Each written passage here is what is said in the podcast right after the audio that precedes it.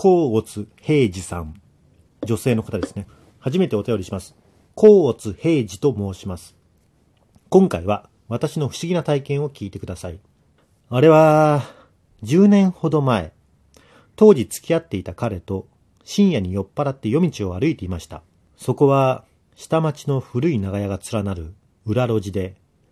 暗くて幅の狭い道を千鳥足でふらふらと歩いていたとき、2、3メートル先の軒下に長椅子に座っているおじさんが見えました。おじさんは家の壁の方を向いて長椅子に腰掛けていたのですが、距離が縮まり、ぼんやりとその姿を目の端に捉えた瞬間に、こりゃいかん、と思いました。座っているおじさんの顔は、トタン壁の向こうにニュッと入り込んでいたのです。思わず無言で数秒間固まってしまった私の異変を察して、並んで歩いていた彼氏が、え、どうしたの?と聞きました。私は彼氏に、し何でもないふりして、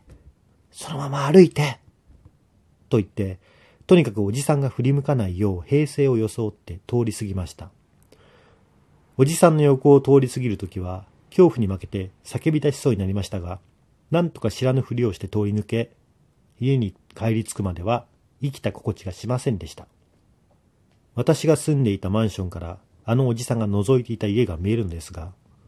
驚いたことに、深夜おじさんが覗いていた家は次の日、火事になり全焼してしまいました。今でもあの時のことを思い出すと鳥肌が立ちます。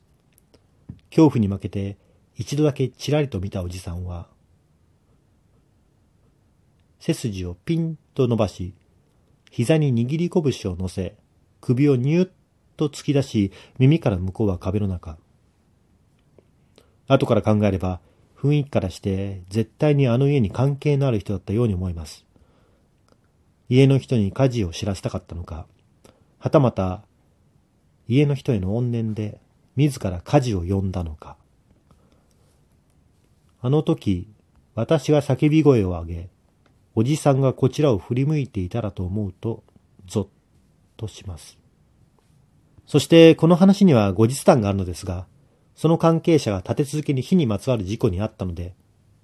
その話は生涯誰にも話さず、私が墓場まで持っていくつもりです。このおじさんの話自体、あの時から誰にも話したことはなかったのですが、火事を見るたびにあのおじさんを思い出します。